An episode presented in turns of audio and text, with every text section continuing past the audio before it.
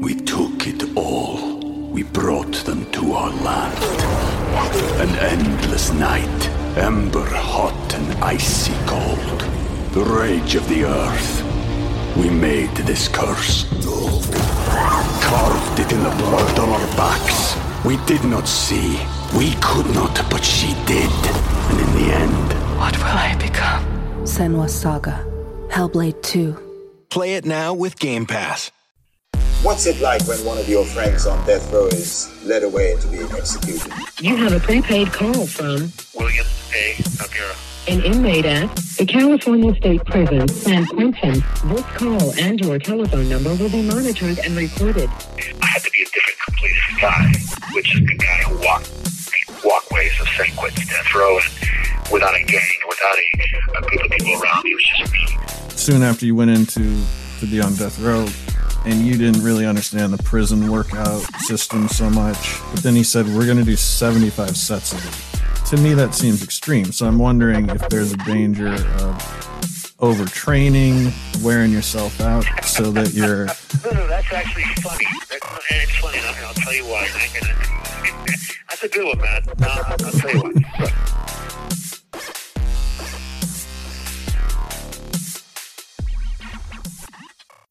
Welcome to Death Row Diaries. I am Matt Ralston. and I'm William Aguirre. And if you're listening to this, you're a Patreon or Anchor subscriber, and we do appreciate you guys very much. And we wanted to do something special today, and this is a case, Bill, that I think you're a little bit obsessed with. Am I right? Yeah, I like this case. It's a it's a whodunit case, and it's really interesting. And both you and I agree this would be a great uh, Patreon uh, special I- episode that probably will go into several episodes. Actually, we're sure it's going to go into several episodes, but it's a great case, and it's that's the case of Barry and Honey Sherman. Um, and they're multi-billionaires that were found murdered, or maybe not, in their home. Right. Considered a suicide, even though I would say that that I'm pretty incredulous to that. Should we just kind of get that out of the way? Yeah, uh, well, you know, we'll definitely definitely get into, you know, the sometimes the the, the incompetency of professionals that first ruled this a suicide, then murder suicide, then a double homicide. So, yeah, we're going to get into that, and I'm sure that the listeners are going to find it interesting on the type of mistakes that law enforcement are still making in the 21st century on stuff that should be pretty uh, general and when it comes to murders. Yeah. So I guess like This call and your telephone number will be monitored and recorded.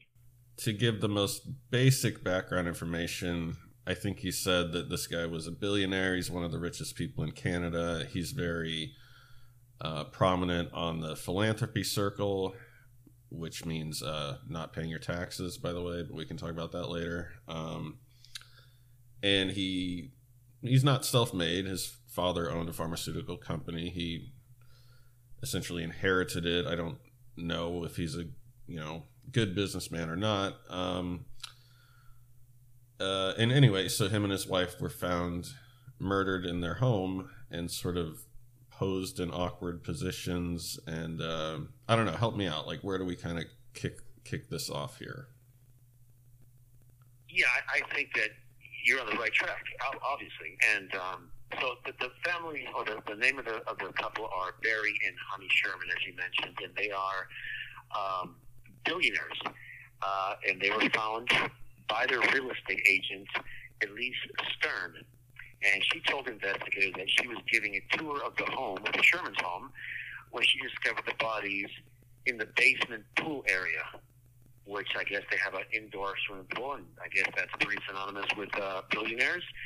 And the bodies were found slumped over in kind of a semi-seated position, but they were stretched in the front. They looked like they were posing. They were posed in yoga positions, and then their heads were held up by a belt strap that was around their necks, and it was tied to a railing a few a few feet off the ground. So uh, this, I mean, at first you could probably look at it and say, "Wow, David Carradine comes to mind." You know, the whole closet.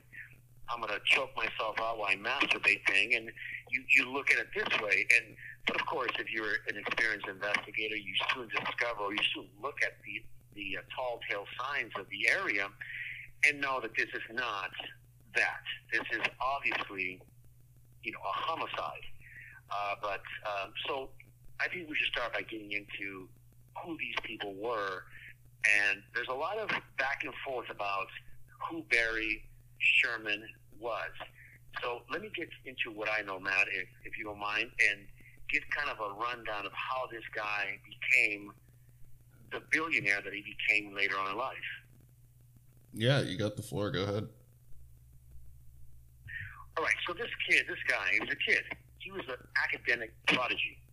This guy was an extremely intelligent young man. At 16 years of age, he had already begun his climb to the engineering uh, degree at the University of Toronto. After he graduated as a teen, he enrolled at MIT, earning a PhD in astrophysics.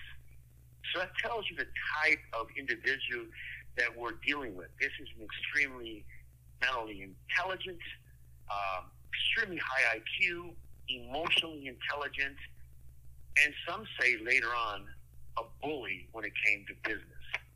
So, how he got his fortune or how he, as you mentioned, he inherited it, really is not how it really happened. When he was very young, his uncle, Lou Winter, suddenly died. His uncle had a generic drug company called Empire Laboratories or Laboratories. If you want, if you drink your tea with your pinky in the air, and you know, for about a few years, the company was doing doing well. But Barry, since his uncle dies, buys the company for two hundred and fifty thousand dollars, which is a pretty good bargain deal. But look, this is 1970s, early 1970s. 250k is a lot of money. After a few years of growing the company, Barry and a partner sold it to ICN Pharmaceuticals for two million dollars, and this is 1974. Then he launched Apotex in 1974, latter part of 1974, which was the pharmaceutical company he founded. Now, over the next several decades, Apotex, or Apotex, however you want to pronounce it, turns into Canada's largest generic drug company, and it gave Barry a personal wealth of about five to ten billion dollars. Now that's a pretty mess. That's a pretty big swing. Five to ten billion dollars. The reason it's so like such a, a gap there that no one really knows is this guy had his hands in a lot of cookie jars. Some of them were straight, some of them not so straight. He had several interests in companies that no one knew about. So that's why his word swings between five and ten billion with a B. Uh, and of course, it leads to people wondering what this guy was really into and why he and his wife, Honey, were murdered. In terms of Honey, really quickly, because there's not a whole lot about her earning the uh, building the future, or the or, or, or really basically building the fortune. Honey is the daughter of two Polish Holocaust survivors, and she married she married um, Barry in 1971 and while he built the company, she devoted herself to philanthropy. And she was considered the queen of Toronto, of the Toronto Jewish community. She was extremely generous, a woman who got behind many causes and was considered by all accounts an extreme. So that's basically the history of both of these people. Um, and I just wanted to lay that kind of foundation before we got into really the murder and the murder scene, Matt. Yeah. So you touched on um, there maybe kind of a some shady business dealings. Um, and I happen to think, and I'm curious of your opinion on this, but you really can't be completely straight and become a multi-billionaire. Um, maybe it's happened a few times, but I'm frankly, I'm really sick of these guys, Elon Musk and Jeff Bezos, these guys that that took government money and are anti-government, and I don't think anyone calls them out on it. And and you know, I mean, that's just the start of it. But I guess we'll pick it up when you call back. But I'm wondering if you agree that it's fairly impossible uh, in this society to become a, a billionaire and not have people that want to kill you. So let's pick that up. Okay, I'll call back. Hey, Matt, I'm back. Yeah. So I guess what I meant, I guess it was kind of a weird question, but if I was found, you know, strangled, kind of slumped over, it'd be a little more plausible that it was suicide because I don't have any enemies or people that are really pissed at me for probably pretty good reasons. So that's kind of what I'm getting at. Well, yeah, you know, in your case, uh, you know, Matt, we'll have to take in consideration the um, the David Carradine scenario that you were in your closet, you know, trying to asphyxiate yourself while you were trying to get off. So, yeah, I, maybe not the Matt Ralston angle. Probably be a better idea. You look at normal people rather than the Matt Ralston, uh, you know, scenario. This one. No, that's a good point. And for the record, Right. if if that happens, I didn't do it. Just so you guys know. Exactly. So, uh, to your question about billionaires, so it's not just in today's world. You know, the Rockefellers, um, the train guys that made the industry rise to where it was, the oil guys. You know, and in, in today's world, you mentioned Musk and all these guys and Bezos and stuff. So, in, in my opinion, and again, uh, you know, I identify with billionaires. My bank account isn't such so so much for the theory of identifying with certain people and you become them people. So you know, I digress but yeah it's, it's fairly impossible to amass that type of wealth in a society um, that we live in without pissing a lot of people off probably bullying your way to the top and probably monopolizing the business sector that you are part of and let's look at guys that we don't really talk bad about. Bill Gates, you know, a guy who really, you know, basically, you know, formulated the, the, the, the modern airing of software and, and companies of, of computer and the, the internet, etc. Now, we don't hear much about him being a bad guy like you do about Bezos and Elon Musk because they're eccentric. Doesn't mean they're bad guys, but they're eccentric. But I'm sure that Bill Gates, along the way, probably kicked a few doors through when it came to business dealings and how he monopolized the system. Um, so I agree. But this guy, Barry Sherman, we have clear evidence, clear evidence that he was a business bully, um, and much more than some of his contemporaries, which we can look at, like Elon Musk and Bezos and Bill Gates, etc. And, and it, he really does attack his competitors. So, yeah, you're absolutely right. This guy, and, and look, let's look at the scene for a moment. Let me jump a little bit ahead, Matt, and look at the scene. These people were strangled instead of shot, which makes this extremely personal. Usually, if you hire a hitman to go do something, he puts two bullets in the back of your head and he walks off. Simple. This seems to be more of a personal uh, situation. The bodies seem to suggest that they were killed somewhere else in the house, moved, and then staged. That suggests a personal issue. Uh, did it have to do with his business dealings? We don't know. But at least at this point, we don't know. But yes, it seems very personal. And um, so let, let's talk about the murder scene, Matt. Um, and if you'd like to talk about the murder scene, I'll sit back and listen to what you say about it and then come in and tell you some of the stuff that I know. And I'm sure some of the things the audience wants to hear about. Well, yeah, the only thing that maybe you can elaborate on because when you started talking that's the first thought I had was personal, but it's as if the killer was almost toying with them, probably talking a lot of shit while it went down, right? Yeah, it's very possible. Look, you know, we see NBA basketball games. You see guys out there and their mouths moving. You don't know what they're saying because the, the microphone's cut off. But they're being very aggressive. They're driving to the hole and they're talking shit to the guy they're beating. I would imagine that a person in this type of personal setting, which I believe this is, would be talking to them, telling them why he's killing them. So he gets himself to that position where he feels like emotionally he actually accomplished something. Not just killing them, but let them know why they're dying. So that's the first thing. So obviously they were found in their Toronto home. Uh, there was no forced entry.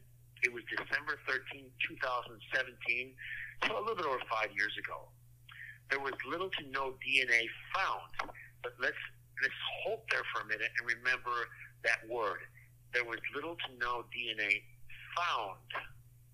Mm-hmm. So they were the people were discovered 36 hours after their death.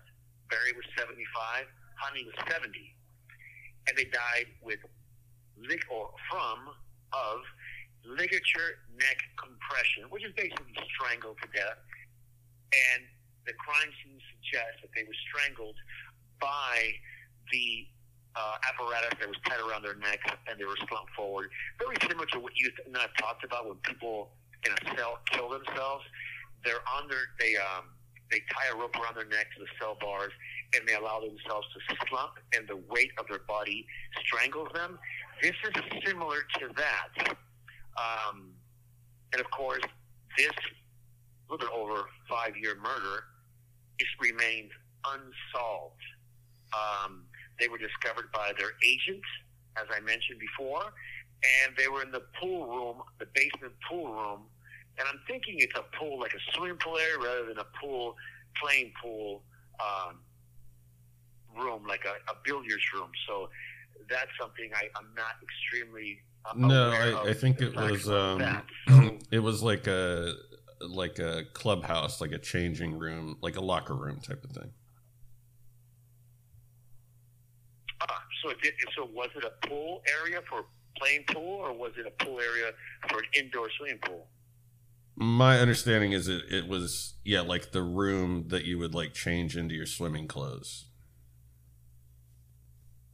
Okay, so yeah, yeah they did.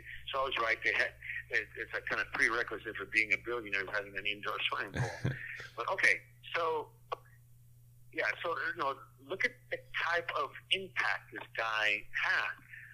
The this is such a high prestigious case that the Prime Minister of Canada, Justin Trudeau, whether you like him or not, he attends the funeral.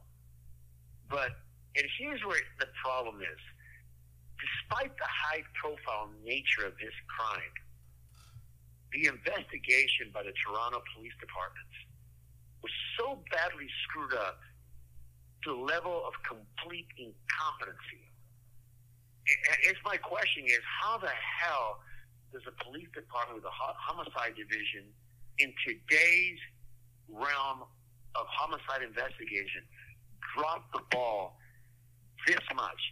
I mean, you're probably asking, well, what do you mean? Why? As I mentioned before, they don't know at first was it a suicide. They they actually they thought it was a suicide. Then they came back and said, well, we believe that Barry killed his wife, and then put her in that position, and then committed suicide by the same manner which he killed his wife. And then the police department comes back a couple days later, or a couple weeks later, and says, no, no, no, that's, that's absolutely incorrect. This is a double homicide. I mean, look, if you go online and look at what you shouldn't do in a police investigation, these guys hit every freaking marker across the board. First of all, if they don't know it's a suicide murder or a suicide or a murder, it should just say to the media, the, the bodies of Barry and Honey uh, Sherman were discovered. an investigation is underway, and we'll let you know when we get through. But these people start putting stuff out immediately, and it's all wrong. It's completely freaking wrong. And that's just the first thing. The collection of evidence at the crime scene was so botched that they missed DNA, they missed blood samples, they missed fingerprints, they missed everything. It just it got so bad that the Star, which is a a journalist paper, and there's a guy by the name of Kevin Donovan, who is their lead investigator, their chief investigator, goes into the police department and just basically starts talking shit to these people that they're botching the investigation, they're screwing it up, they have no idea what they're doing. He goes so far that he takes the Toronto Police Department to court just to get evidence and access to some of the records of what's going on because the investigation got to a complete standstill. Nothing was being done. So, yeah, I mean, not a good situation for police departments. Yeah, and uh, I don't know that much about Toronto. I, I tend to think of Canada as being call and your telephone number will be monitored and recorded. as being kind of better at this type of stuff, like their government being a little bit more funded than ours are sometimes. But I don't know if you remember Rob Ford. Does that ring a bell? It does not.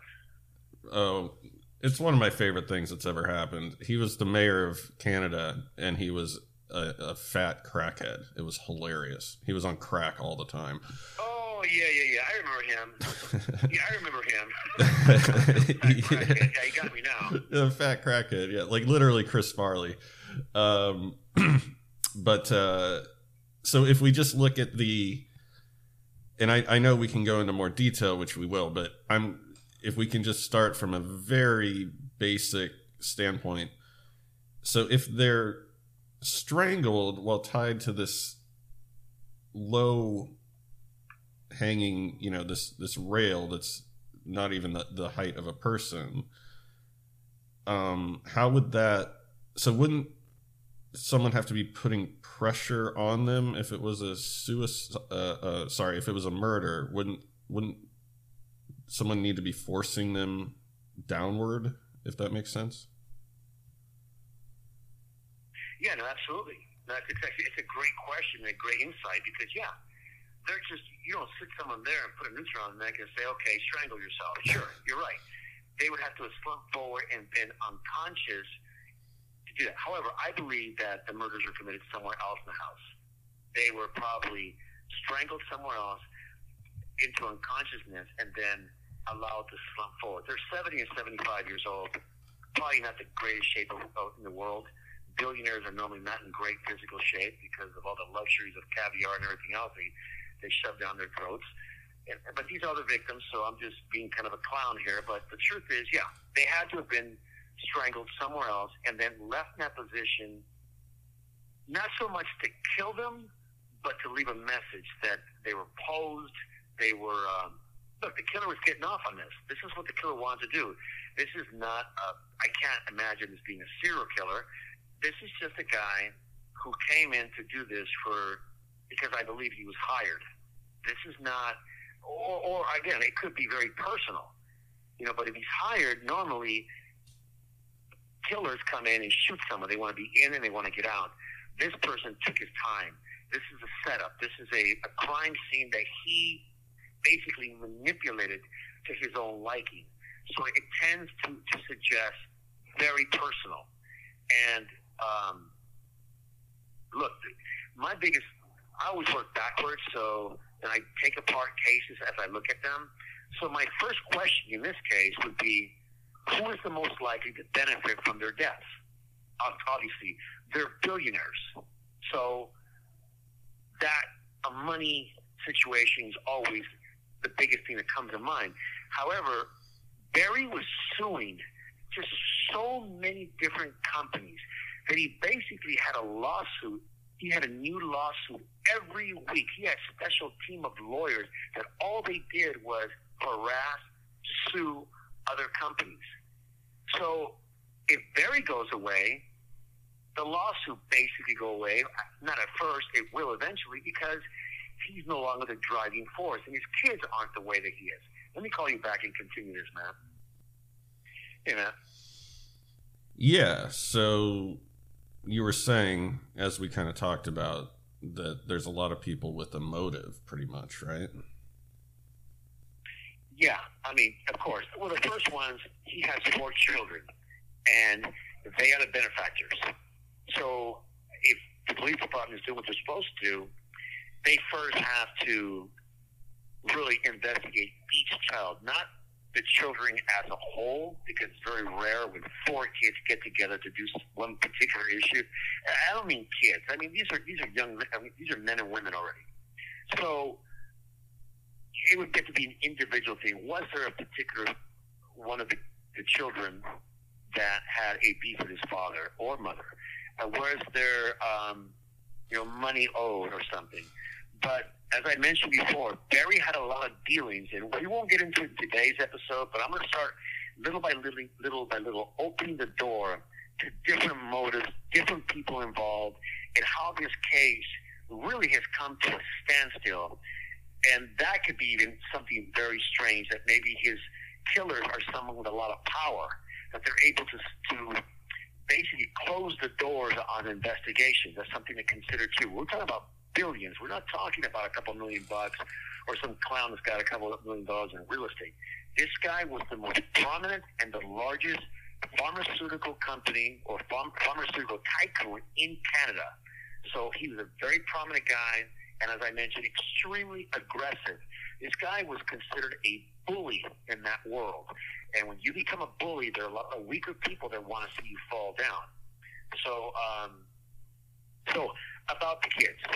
So shortly after the investigation started, which is a joke, the kids put up, and I want the listeners to take this into account because if you're like-minded, like both Matt and I, that like to look at these kind of cases and give our own opinion and try and discover what the real truth is behind the hidden doors, the family, me and the kids, had put up ten million dollars as a tip, I mean, for any tip regarding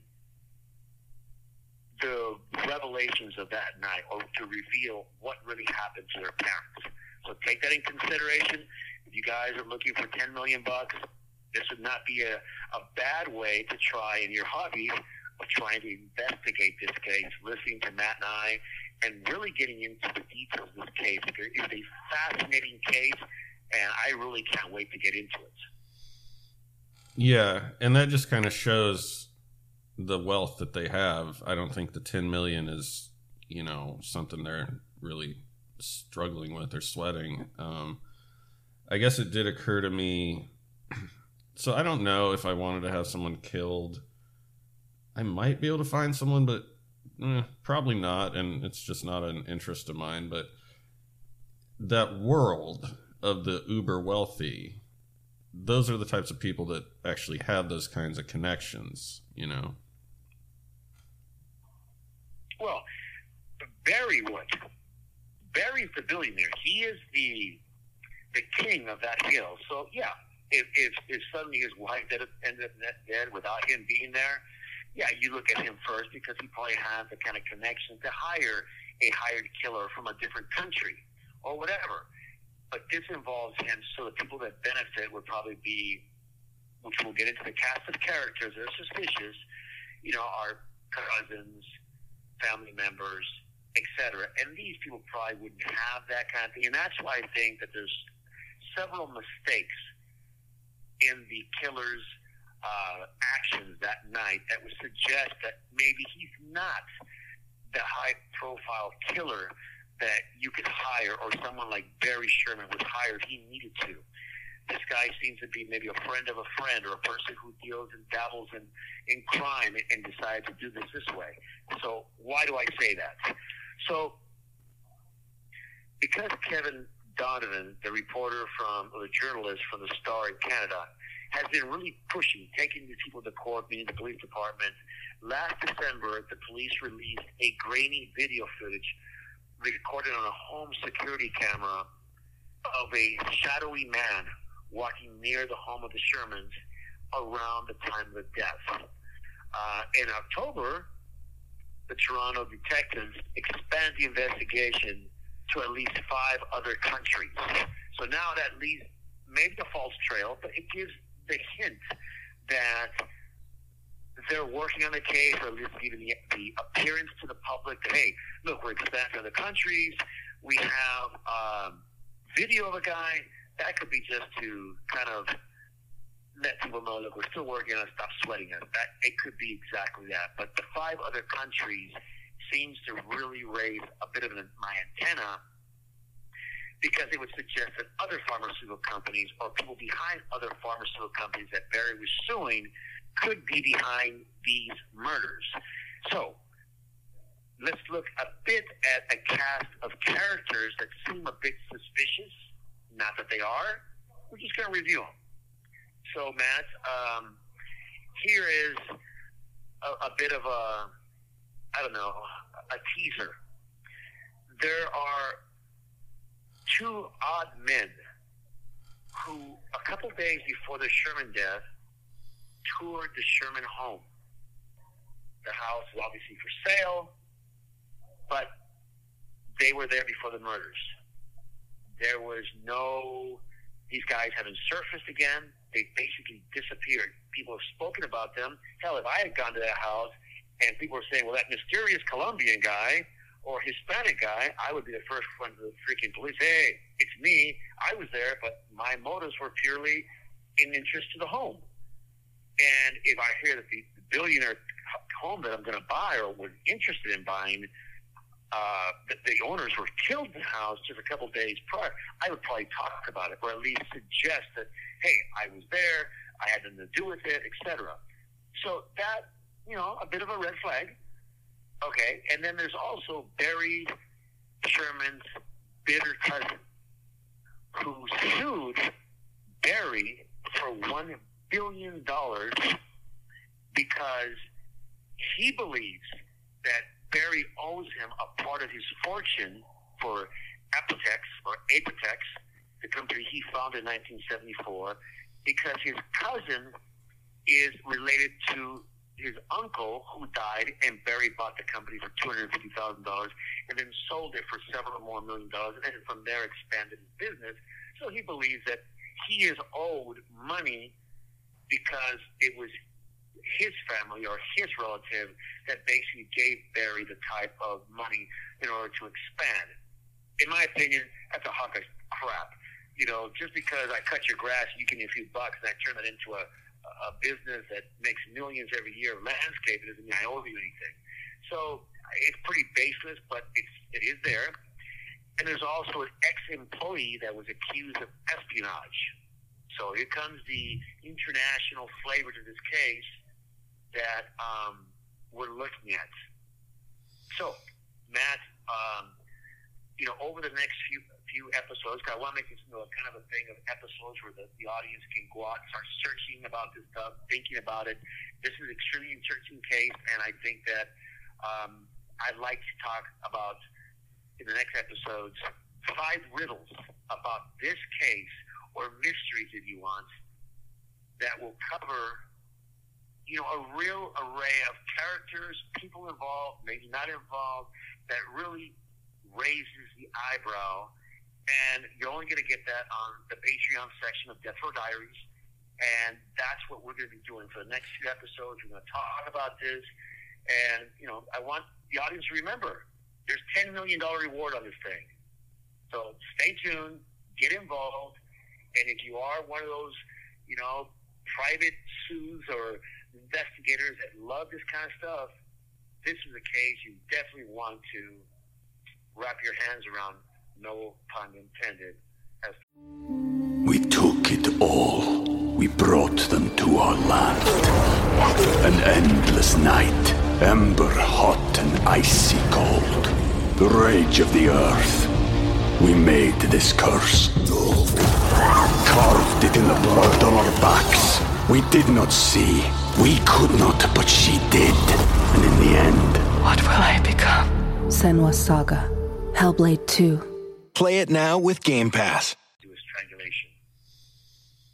Yeah. So you have these five riddles, which you haven't disclosed to me. So I'm curious to hear about that next time. Um, before we go, I just want to ask you because I, I don't want to forget before next week. Um, so I knew one billionaire and he went insane because um, people were constantly trying to borrow money from him. He didn't even know who his friends were. Uh, he had like a duffel bag full of prescription drugs and like eight cell phones, and then he disappeared. Uh, but uh, I think you know this about me, but I, am very irritated with, at lazy media narratives. So it only took about the fifth story of some bullshit news program talking about how Warren Buffett still lives in his same house before I had to throw the remote at the TV because I'm like, why has no one kidnapped his ass? He's one of the richest people in the world. Like, you can't just live in a suburban neighborhood and not be concerned.